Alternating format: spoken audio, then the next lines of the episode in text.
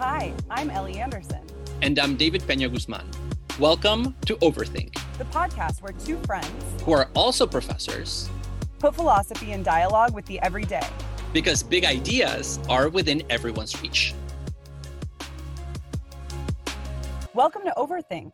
I'm Ellie Anderson. And I'm David Pena Guzman. Hey, David. Hi, Ellie. How's it going? Good. How are you? I'm doing pretty well. And welcome to all of our listeners. David, you and I are both pretty into fashion. What kind of masks are you rocking during COVID? Oh no, the fashion statements have died in the time of COVID for me. Nowadays, I'm rocking the sweatpants and the sweatshirts and just tank tops and a very basic white or blue mask. That's my fashion statement. It's norm core to the max. It's COVID core. COVID core. Oh my God, that's amazing. I feel like normcore masks are very on trend though. Like here in LA, the hippest people are always wearing just a basic surgical mask, or maybe if an N95 if you were lucky enough to find one early in the pandemic. I like the ones that have a rubber adjusting little thing on the side um, because yes. I like to sometimes have it very tight when I'm in uh, public spaces that are crowded uh, and then loosen it up at other times. So I like the versatility. I'm verse when Ooh. it comes to my masks. Ooh, I like that. I, in retrospect, made a terrible decision, which was getting a cartilage piercing in my ear in February. And so every time I put on or take on a mask, it like pains my ear. I've had like such a hard time recovering from this goddamn piercing because I'm always having to put on and take off my masks. the, the thing that I really just cannot stand about the masks is that I am constantly aware of my breath. So like I now brush my teeth way more regularly than I normally did, which I, I, you know, I was doing pretty well, brushing two to three times a day. But now it's this thing where it's like, mm, I think I need to like smell good for myself. Dude, I'm the opposite because I like never leave the house during COVID. I will be heading to the grocery store and I'm just smelling my breath and think to myself, wait, maybe I didn't brush my teeth this morning. Yeah, I think I can smell it through the Zoom. Thousands of miles away. Okay, uh, so we've established even if you're not rocking the most fashionable masks, you are wearing masks in Paris. I'm wearing masks in LA. Today, we're going to think about the folks who aren't wearing masks so much. The so called anti maskers. Yeah, the people who are resisting masks at all costs. What's the deal with them? We will find out. Today, we'll talk about the symbolism of mask wearing. First, we'll connect it to American ideologies of freedom, comparing and contrasting an individual versus collective conception of freedom. Then we'll talk about the rhetoric that surrounds the anti masker movement. We'll also talk about the politics of publicly shaming people who are not wearing a mask. Uh, and people who are wearing masks, because as you'll find out, I was publicly shamed for wearing one by an anti masker who coughed on me at the beach. And we'll end by talking a little bit about the ways in which the politics of mask wearing get tangled up in toxic masculinity and questions of gender, sex, and sexuality.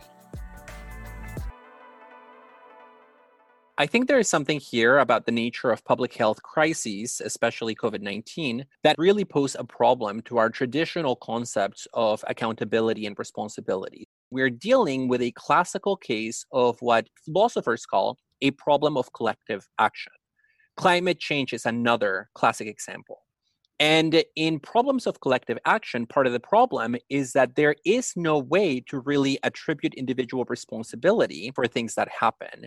So let's say that I test positive for COVID 19. It really is quite impossible for me to know who gave me COVID 19, when exactly I got COVID 19 or where I got COVID 19. And so this question about who is responsible for whom becomes a little bit more tricky because you really need to think about it through a social lens rather than through the individualistic lens that we are trained to thinking with when it comes to questions about endangering one another. Mm, yeah, we want to pin the blame on somebody, right? And we also want to believe that we are in control of our own health. And that is just truly not the case here. Let's think about the way that masks are primarily required for other people and not for yourself. We know scientifically by now that even though it's important to wear a mask not to get sick yourself, it's actually more important if you don't want to make other people sick because of the way that the aerosols work. And so we are all asked to go around at all times as if we might be carriers of the virus and to protect others by wearing masks.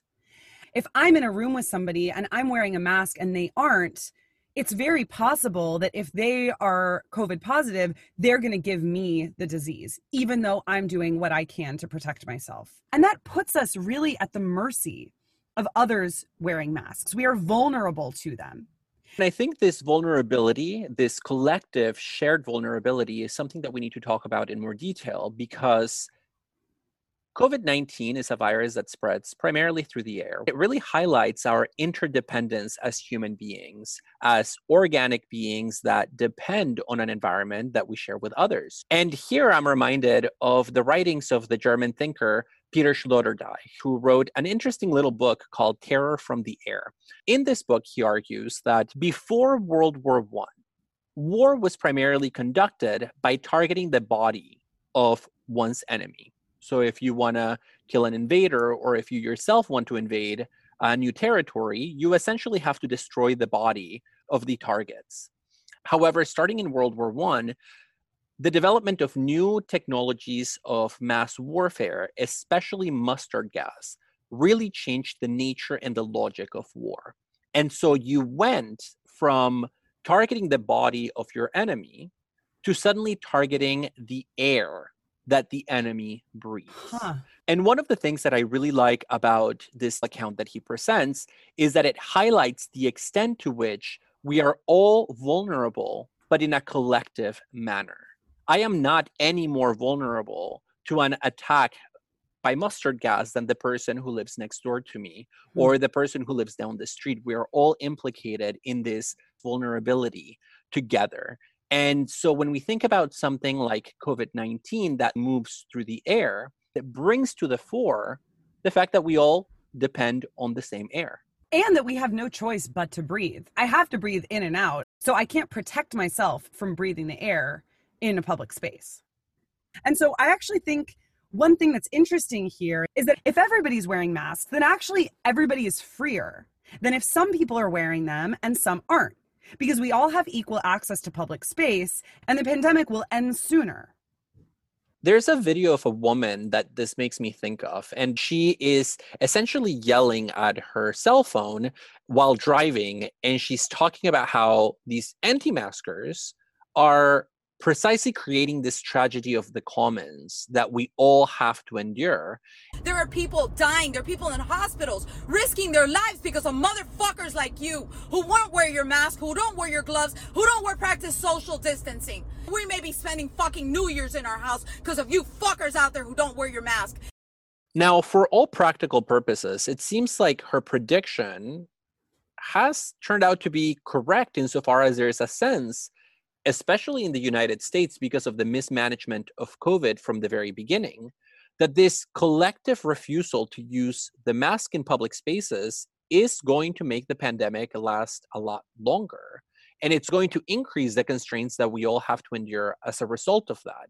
And so we are enjoying less freedoms in the long term as a community because of this individualistic mindset that really dominated at the at the beginning.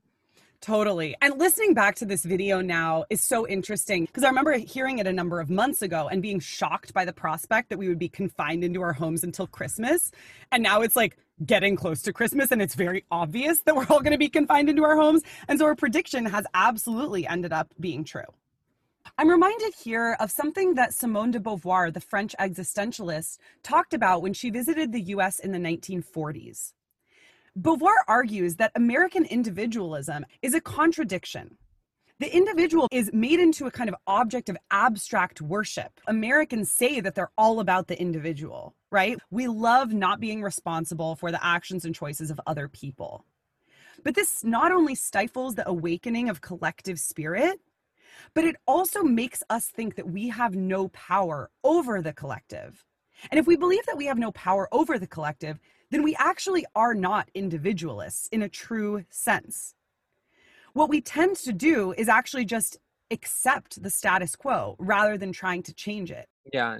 If Beauvoir is right, then it's actually the people refusing to wear masks who are asserting their own impotence to change the status quo and to change it beyond their simple personal choice of wearing a mask or not wearing a mask. Well, and when thinking about Beauvoir, I think it's important to recognize the Marxist influence that shaped her thinking about freedom and that really motivate her criticism of the American conception of individuality because for her, freedom really also means your freedom to change your social and material conditions of existence. But in order to do that, you need to tap into the power of the community. And that's what the American individualist does not recognize. So let's talk a little bit more about freedom and how to think about it in relation to the mask. A lot of people who are not wearing masks articulate their choice not to wear masks in terms of freedom. They say, for instance, you don't have the right to infringe on my freedom. But I'm wondering here, what kind of freedom is the freedom to not wear a mask? Well, I think the freedom conception that is operative in the rhetoric and in the actions of the anti masker movement really is a very shallow conception of freedom, in which, in order to be free, all that is necessary is for me to be released from any kind of external constraints. Yeah, I mean, and I think this is a place too where we see that even people who are not familiar with philosophy have somehow imbibed philosophical concepts by virtue of being citizens within a particular society. American ideology is grounded, and this is explicitly the case in our founding fathers, on an idea of freedom that is derived from the philosopher Locke. John Locke is known as one of the most influential thinkers of the Enlightenment, as well as being part of this tradition philosophy known as social contract theory. The idea of freedom that we get in Locke is the notion that humans are by nature free, and in order to enter into civil society, to play fair with others, we need to permit our freedoms to be constrained to some degree. But in this conception, it's the government's job to try and protect our freedoms. So the government can go only to a certain point and then no further. Because essentially, my freedom is personal and it is an inalienable right. Yes, and one of the effects of the Lockean conception of freedom that really informs most of our social institutions in the West, broadly speaking, is that it makes us believe that the primary function of government is always to step out of the way, except in those cases in which conflicts between private agents result in something like a conflict for which we need a referee. And so let's say that you, Ellie, break into my house because you want to steal my property. I want to sneak into your home and steal your collection of muscle tanks. I think they're just tanks in my case. According to that Lockean conception, that's when the government steps in in order to function as the arbiter of disputes between private citizens. But at all other times, the function of government is to recede into the background and to let individuals pursue their own individual conception of the good life. And this conception of the role of government, as you describe it, is so evident in the debates around wearing masks, especially in the US. Because even though the Trump administration is like wildly different from most other conservative and Republican administrations that we've had in the entire course of American history, there is a fundamentally conservative idea which is precisely this social contract theory view of freedom that we're describing, David. And that's the idea that the more deregulation there is, the better. That human freedoms should be protected by minimal government interference. In my view, this doesn't work at all in the case of a pandemic because of the way that we've discussed COVID 19 spread having to do with a much more communal and complicated dynamic. Many of the people in the Trump administration, including Trump himself, contracted COVID 19 this fall. And it seems like it was the result of the White House Rose Garden event for the nomination of Supreme Court Justice Amy Coney Barrett. Very interestingly, former New Jersey Governor Chris Christie expressed regret at not wearing a mask at the Rose Garden event. This kind of compunction is something that's very rare in the Trump administration. And one thing that was noteworthy for me was that he told the New York Times that he believed he was in a quote, safe zone at the White House. But he later discovered that this was wrong. And so there's this way that even the conservative ideology that Christie technically espouses is not actually working for him in his own life. And he admitted that at least part of it is wrong. And so, Ellie, where can we look for a different way of thinking about freedom that potentially opens up to a more communal or more communitarian spirit? We really don't have to look very far. Even within social contract theory, there are thinkers who have a much more collective view of the full expression of freedom than Locke does. People like Jean Jacques Rousseau or Thomas Hobbes. But I think a more interesting counterexample to Locke here is G.W.F. Hegel, the early 19th century German philosopher. Hegel states that you don't actually have freedom until you enter society. Freedom is not a natural right, but it's rather a collective achievement. So the government doesn't protect others from infringing on your freedom. Instead, the government protects you as a sort of natural human being in a way that allows freedom to emerge actually for the first time. So, if you think about a kind of everyday choice, like what are a few choices of food that you might want to eat for lunch?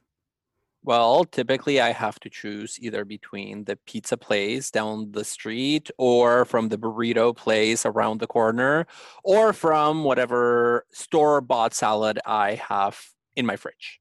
Awesome. So we've got pizza, burritos, and salad. Sometimes all three. so when you're choosing between these three different options, you might feel like you have a free choice in relation to them. But actually, you're being driven by your hunger to choose one of them. Let's say you ultimately end up going with the salad because you want the salad. Maybe you want the salad because you're craving it the most. Or maybe you want the salad because it's the healthiest option and so it's going to allow you to look extra good in your muscle tanks. Or but, just tanks. but Hegel's going to say that this is actually not a free choice because you are being driven by your desires, by your cravings, by your bodily instincts. Rather, freedom comes in my ability to affirm my choice as mine, as actually not driven by anything external, but as reflexively, willingly chosen by me. Later in the 19th century, Nietzsche will say freedom involves the ability to hold myself responsible for my choice and to have others hold me responsible for my choice. So freedom only exists when I am able to actively take up a choice as mine and recognize it in relation to my broader social context. Well, and there's that very famous passage by Hegel known as the master servant dialectic, sometimes also translated as master slave dialectic, he tells a story about intersubjective recognition in which he says, if I am a lone agent, a lone actor, and I recognize myself as free, let's say in a social vacuum, my own recognition of my freedom doesn't amount to anything really. It means nothing. And so there is something that is missing about being a free person on an island. Yes, in a very technical, reductive, minimalist sense, I could be said to be free on my own, independently of all else and everybody else. But if I find myself in a situation in which I alone am free, I don't really have the kind of freedom that human beings need. His claim is that in order for me to be free, I need to be recognized by another person as mm-hmm. free. And more importantly, that other person who grants me recognition needs to herself be free in order for her recognition of my freedom to mean anything to either of us. Because to be recognized as free by somebody who is not free, there is something missing there. And that's why he calls it a master servant dialectic. Because a master who is lauded and recognized by a servant doesn't really get the kind of recognition that he or she ultimately wants. Yeah, and in that sense, a master is dependent on the servant because a master is only a master by being recognized as a master by a servant. Not to mention the fact that it's the servant who's going out and doing all of the things that the master needs to sustain themselves. So there's an overlooking of interdependence that the master tends to undertake. And Hegel wants to point out hey, look, you are actually totally dependent on the servant. And so maybe you should recognize that there is a mutuality in this relationship, there is a symbiosis. And I think you're tapping into a very important point, which is that for Hegel, the master and the servant are both master and servant of one another because of this mutual dependence. Mm. And so the problem with the master is that he or she doesn't recognize that. And that's their failure. Freedom is not something that we have, it's something that we achieve. And what I find really interesting about the Hegelian understanding of freedom is that he pushes it all the way to the level of the state. We are only really free as individuals when we recognize one another as free. And we do this by building social institutions such as schools, government, courts of law, etc., that reflect our own freedom back to us in an intersubjective way. Yeah, and freedom is concretized through these institutions. So freedom doesn't just exist in our own personal whims. In fact, it doesn't exist properly at all in our own personal whims. It rather exists within these broader social structures, some of which are actually physical, material things. My freedom in a democratic society is visible to me through the court of law that I see downtown, through City Hall, through my ballot. My freedom is not limited to mere self expression at a given time. I think one of the issues here is that a lot of anti maskers are not communitarian in their way of thinking, and their worldview ultimately boils down to a combination of individualism, white nationalism, and religious conservatism. Yeah, absolutely. Where do you see religion fitting in here? Well, I don't know if you've seen this video that went viral of a number of women speaking, I think, at a city council meeting somewhere in mm. Florida. And I want us to take a minute to listen to what these women had to say because I think it's extremely revealing about the way in which religion fits into this larger puzzle. In the beginning, God formed man out of the earth and breathed his breath in him and he became a living soul. Where do you derive the authority to regulate human breathing? What you say is the political dogma that they're trying to shove down our throats on every commercial in every store, and it's disgusting. You, doctor, are going to be arrested for crimes against humanity. What are you thinking after listening to this, David?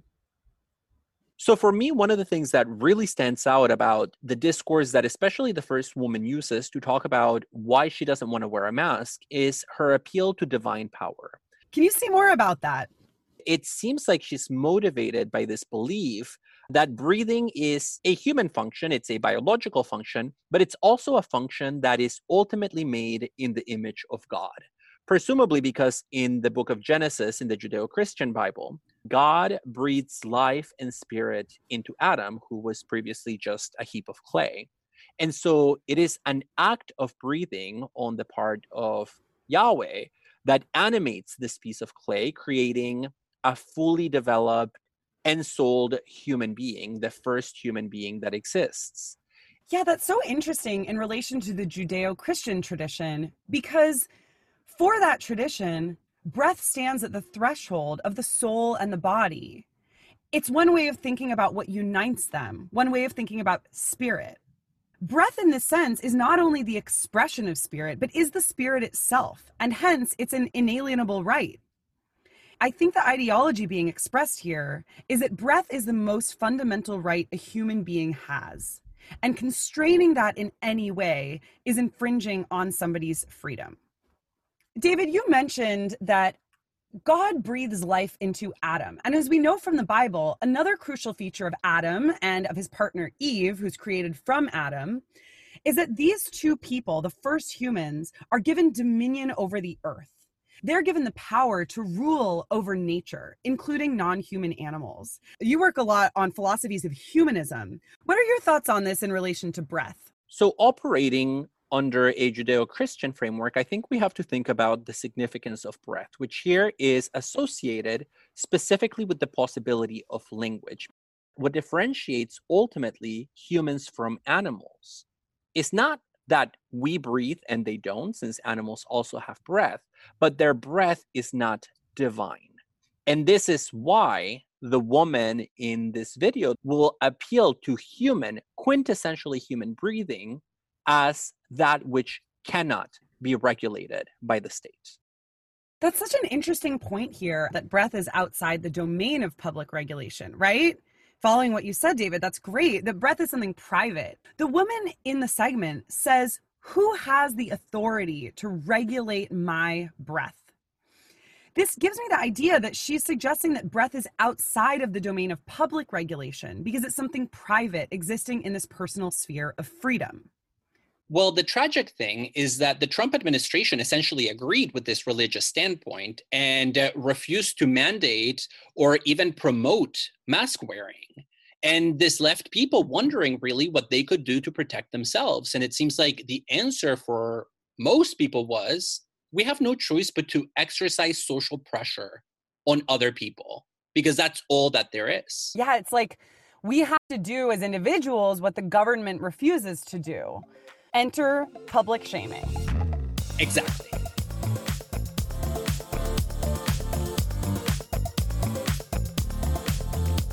because we live in an individualistic society, it means that the only avenue that most of us have had for really trying to take control of our social surroundings to ensure that other people are wearing masks is to rely on social pressures. And this has been so tough too. I mean, it causes all kinds of interpersonal issues in friendships, in families, in the broader community at large. It's been really effing awkward a lot of the time when people have different conceptions of what social distancing and mask wearing looks like. And it's emotionally taxing, especially when it happens really close to home, right? With friends, as you say, or with family members, we start having to negotiate boundaries that we're not used to negotiating in the context of those relationships. This has been a huge feature of my life during the pandemic so far. These micro social dynamics, whether they're happening with friends and family members or whether they're happening in the grocery store or in other public places, where we're all sort of trying to see whether we're friends or enemies. And a lot of that boils down to feeling solidarity if we're mask wearers with other mask wearers, or feeling solidarity with other anti maskers if we're anti maskers. I've actually found myself in an interesting position here because I spent most of COVID not in the United States, but in France. Mm. And so mm. I had what you could call a European experience of confinement where the government intervened aggressively and early. People in general, because of the communitarian socialist spirit that really rules Europe, people were cooperative and you didn't have this large sector of the population actively undermining public health efforts. I want to share with our listeners an experience I had that, oh God, David, I have complained to you about this already. it was an experience I had this summer going to the beach. I drove down from Los Angeles to Orange County to meet one of my friends for a socially distant beach day. Orange County is the most conservative county in California, and it's been kind of notorious during the pandemic for being really anti mask. There was a viral video at Huntington Beach, for instance, where people are trying to give others masks, and these people are like, no, fuck you, God protects me. But I went into the belly of the beast because there's a fantastic beach down there that I really missed, and I wanted to go with my friend. So we're walking down to the beach and we're both wearing our masks and planning to take them off once we actually settle down on the beach and set our beach blankets six feet apart. But in order to get down to the beach, you have to walk down this narrow staircase. And when we're at the top of the staircase, we see a large family walking up, none of whom is wearing a mask. And it's just like, you know, when you get that vibe, there's some sort of brazen arrogance there. Like, I could tell it wasn't just that they'd forgotten their mask or they didn't really think about it. It was like, this is our statement. Yeah, like somehow the assholeness is just in the air. Exactly. The assholeness was palpable, along with the COVID particles they may or may not have been spewing at every possible moment. Yeah, they're like molecules of assholeness. so I sort of scurry away from the staircase with my friend. And lo and behold, as we start walking down the staircase, the family waits at the top. And this guy, white, baseball cap, probably 20s, 30s, deliberately coughs on us and makes a whole show of it to his family. He's like, and it was one of those things that just has you thinking all day. The beach day was clouded by the molecules of assholeness that had entered my atmosphere. And I was just wondering, like, what is this guy's deal? There's a form of social pressure being exerted here. Somehow his anti masking value is something he feels a need to make a performance of. What the heck? Yeah. Well, and I think we can think about this in terms of just basic groupthink, where part of being a member of a community, in this case, the anti maskers, requires you to act in particular ways, even when that means exploiting or taking advantage of the vulnerabilities of other people. They sometimes take pride in being openly anti communitarian in their ideals and in their commitments. They sort of just get off on their individualism. For many of these people, their identity, their very sense of who they are, appears to be tied up in not giving a shit about other people. Yeah, it's almost like they're proud of not giving a shit about other people. And one thing I really want to pick up on later in the episode are the gender dynamics around this. But for now, I think it's worth just thinking about this extreme affective investment a charge of emotion behind a lot of the anti mask rhetoric. And anytime we have a really strong emotional charge for or against something, it's a signal that it has something to do with our values, with our identities, and with our ideals. Yes. And when thinking about this kind of identity investment, not only do they not give a shit about other people, but they love not giving a shit about other people. And more importantly, they want everybody around them to know that they are the people who don't give a shit about other people. There's such a palpable fear here about the individualism we are so used to falling away a fear about social norms changing at a more rapid pace than we could ever have imagined in our lifetime. And it's interesting to me that this fear sometimes constellates around the anti mask movement, which in theory is about trying to not live in fear. A lot of the anti maskers accuse people who go around wearing masks of living in fear. But I actually think it's the opposite. I think they're, in many cases, the ones who are living in fear by fearing this absence of individualism. Yeah, it's always the snowflakes that accuse other people of being snowflakes. A hundred percent. I can't wear a mask because I'm gonna breathe in carbon dioxide. Yes, because literally every surgeon that's ever worn a mask has died. it's clear that for this guy, this performance, and I think you're right in using that term, was not just a performance, it was a political performance. It was an expression of a political commitment that he has to a certain outlook involving COVID. And the sense that he needs to shame people into following the regulations that he wants put in place. Because what's so interesting is that even though the anti masker rhetoric is supposedly about a lack of regulations, this is a case where we see that it's actually about regulations. He wants to regulate my not wearing a mask and to mock me for wearing it in the same way that parents who are arguing against mask wearing in schools aren't about deregulation, they're about new regulations or different regulations. I'm really curious about how this has been in Paris. How many people do you see that are wearing their masks under their noses?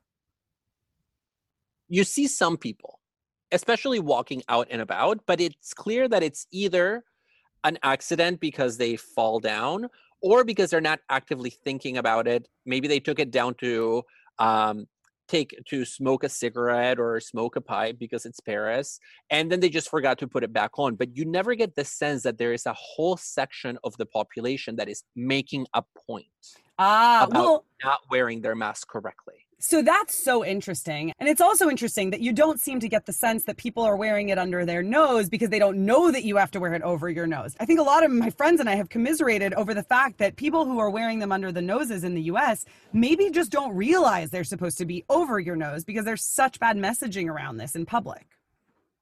Yes, and I think this is the difference between a country where there was, again, active aggressive campaigning on the part of the government to educate people about the nature of the pandemic, the movement of the virus, and the steps that need to be taken to ensure public health in a place like the United States, where the president called the virus a hoax and a lie and did nothing but try to politicize it for his own re election campaign. Absolutely. And I think, too, being out in public space in the US during this time is fraught with emotions, pretty much across the mask wearing spectrum. it's very common for people to publicly shame each other. And that doesn't feel good. When we are in public spaces and we're always afraid of not feeling good, or we're by default not feeling good because we're judging others, what kind of freedom is that? Well, and there's another side to this discussion of shame, which is the way in which, and we've seen this flare up in a number of videos that have gone viral. Some of them, may I add, including close friends of mine, of situations where you'll find yourself out in public and you'll see somebody who is not wearing a mask and they are endangering everybody around them. And uh, because there is no other avenue, the only option on the table is to try to exercise shame and to shame them publicly for not wearing a mask. And, uh, you know, in this regard, I'm not against this kind of public shaming of people who are not wearing a mask in places where they should be wearing a mask. Mm-hmm. I guess I'm a little bit. Oh, I do it all the time with my glares. Yeah, I mean, I I am in favor of even more than just glares. I am enough of an Aristotelian in this regard to think that shame has actually an important role to play in moral development and the formation of a communal bond. And so Aristotle, very famously in his writings on, on ethics, will say, you know, part of what it means to shame somebody, it seems like a negative act, it seems like an aggressive and violent act, but it's ultimately an act of caring because you only shame people that you see as part of your community mm. and that you mm. expect to do better than they're currently doing. I read in an article recently that was comparing the that was comparing the American response to the 1918 flu epidemic to our current debate around mask wearing. And there was this epic quote from San Francisco health officer William Hassler, who told citizens during the 1918 pandemic, Wear your gauze masks at all times and ridicule the person who refuses to wear one. And so Hassler is encouraging us to ridicule or to shame people who aren't wearing masks a hundred years ago. And I think that's precisely because of this sense of communitarian ideals that you're mentioning, David. Public shaming obviously gets a bad rap, and it can certainly be bad in some cases, but it's also a really effective tool for pointing out social norms, some of which may be important and necessary and good. Yeah, and I think we can differentiate between the kinds of shame that target somebody for who they are.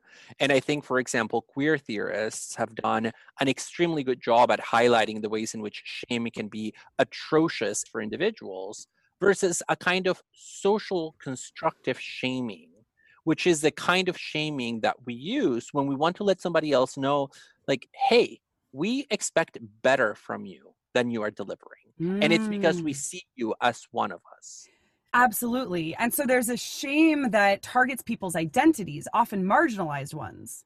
But there's another kind of shame that targets people's behaviors. And that, it sounds like, David, is what you're describing as a socially constructive shame.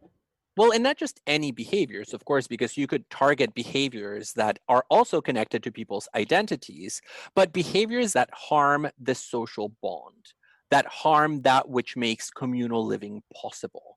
So the people who, for example, litter, the people who don't recycle, the people who don't wear a mask, the people who don't take precautions, basic precautions that don't cost them anything, but that could mean the life or death of their neighbor. Enjoying this episode? Please rate and review us on Apple Podcasts, Spotify, or wherever you listen to your podcasts.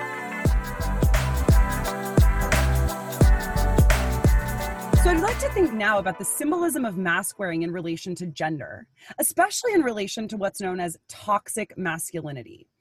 Because one thing that's been well documented is that men are more resistant to mask wearing than women.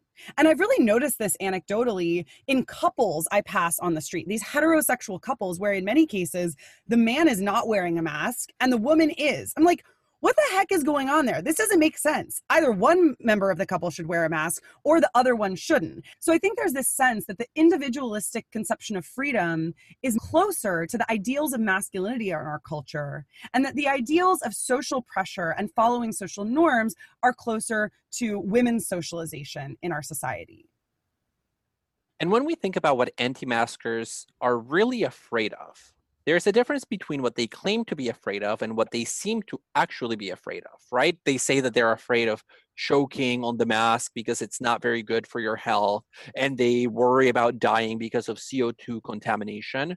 But the toxic masculinity that is at work really suggests that there is a more fundamental fear here, and that's the fear of something that is read either by the individual or by the community as feminizing or emasculating.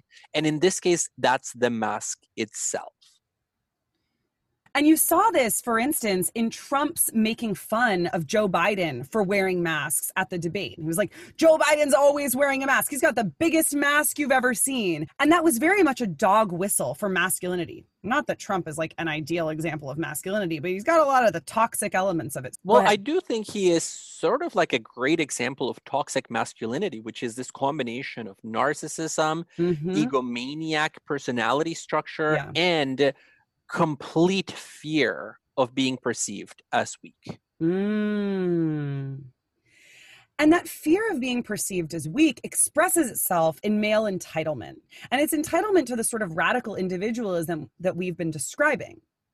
One thing that comes to mind here for me is the way that masculinity is tied to the ability to present oneself however one wishes in public space. This is something that women and people of marginalized genders are routinely denied we're constantly aware of being objects for others to begin with. Being able to be legible on your own terms is something coded masculine in our society. Women don't even expect that to begin with. And in fact, when we demand it, there's something transgressive about it. And here we have to really ask what the threat is when seen from the perspective of men. And I suspect that the threat is that as men, we're not psychologically prepared to not being in full control of our presentation in public. And uh, basically the way in which we present ourselves before those around us. And it really shows the extent to which all men hashtag all men take for granted the fact that we will always be in control of our image in social settings.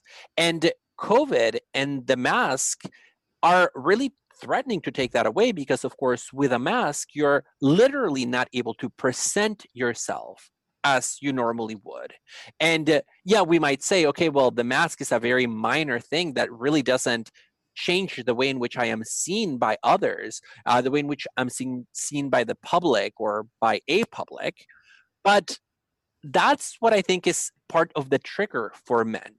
Um, you know, we have talked about the example that you had with this guy who coughed on you, who was a white man, and there does seem to be a connection here between white privilege and this kind of behavior, but also men of other races, because I've read some research that, for example, Latino men, so I'm here talking about my peeps, are not doing super well in this regard either. And there is a clear psychology of fear uh, that is informing this all the way from the bottom up. What do you mean by this psychology of fear in relation to Latino men? Well, not just Latino men, but men in general. Um, and when I think about the things that are threatened by the mask, one thing that comes to mind is the fear of blocking the airway that we can interpret on the one hand as homophobic because it's associated with this image, whether it's literal or symbolic, of uh, the penetration of the mouth and the throat.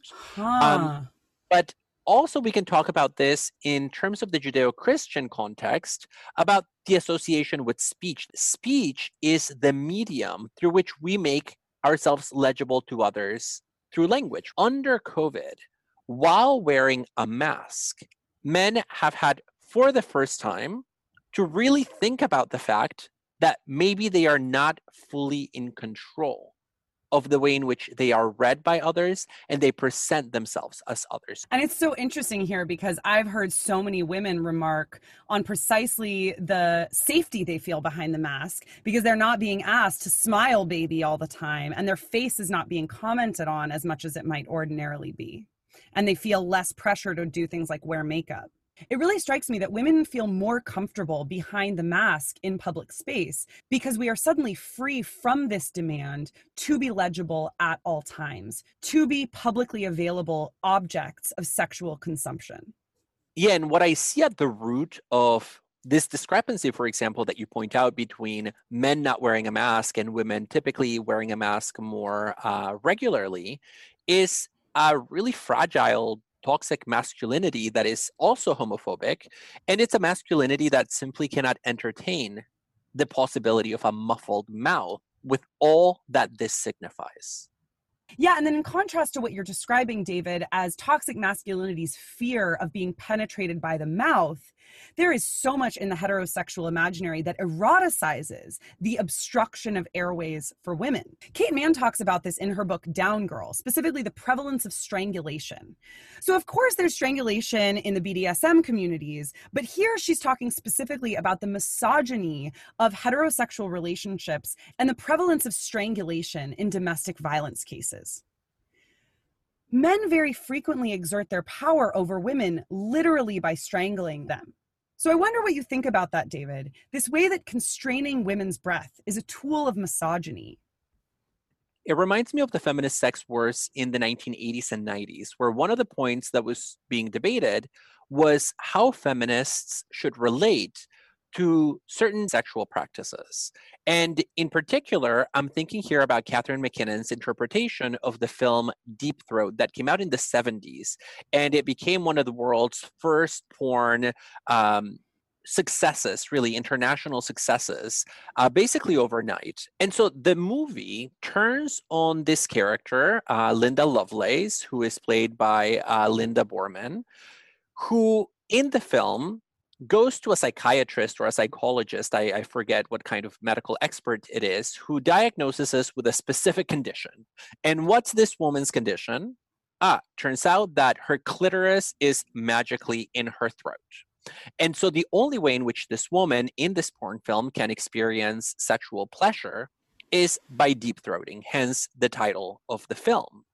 And that means that within the context of this film, having an obstructed throat through deep penetration is literally the condition for the possibility of her sexual desire. So her mm-hmm. sexuality is entirely oriented around being penetrated. And Catharine MacKinnon interprets this film as highlighting something much more general about misogyny under conditions of patriarchy, which is the way in which female sexuality itself is constructed not only along the lines of passivity, which we know, or penetrability, which becomes obvious in the film, but also around this concept of the muffle mouth, the mouthful that prevents women from expressing themselves. Yeah, that's so interesting in relation to the gender dynamics of mask wearing. It's as if women are used to being gagged already. And we're used to being gagged in a metaphorical sense by being constrained and expected to adhere to certain norms in public. And this is enforced by things like myself and my friend, who's also a woman, getting coughed on because we're wearing masks. There's a sense in which we are so accustomed already to being on display that wearing a mask in public not only feels more comfortable to us, as I mentioned before, but we also, when wearing masks, are mostly focused on how other people are perceiving our mask wearing whether it's a whether it's a point of solidarity or whether it's a point of contention. Well, David, there's so much more to talk about here, but we should probably wrap up. Yes, and thanks to our listeners for joining us to talk about the symbolism of the mask. First, we talked about the politics of the individual and communal dimensions of wearing a mask, and then we contrasted a conception of freedom that we get from philosopher John Locke with an alternative that we get from Hegel. And next, we talked a little bit about the role that shame can play in holding people accountable to certain social norms when they breach them and uh, we talked about the role that gender and uh, sexuality play in thinking about the symbolism of the mask, the way in which the mask can become this magnet for toxic masculinity. So don't spray around your molecules of assholeness. Put on your mask. See you next time. We hope you enjoyed today's episode. Please rate and review us on Apple Podcasts Spotify, or wherever you listen to your podcasts. You can email us with questions, feedback, or even requests for live advice at dearoverthink at gmail.com. You can also find us on Instagram and Twitter at overthink underscore pod. We want to thank Anna Koppelman, our production assistant, Samuel P.K. Smith for the original music, and Trevor Ames for our logo. Thanks so much for joining us today.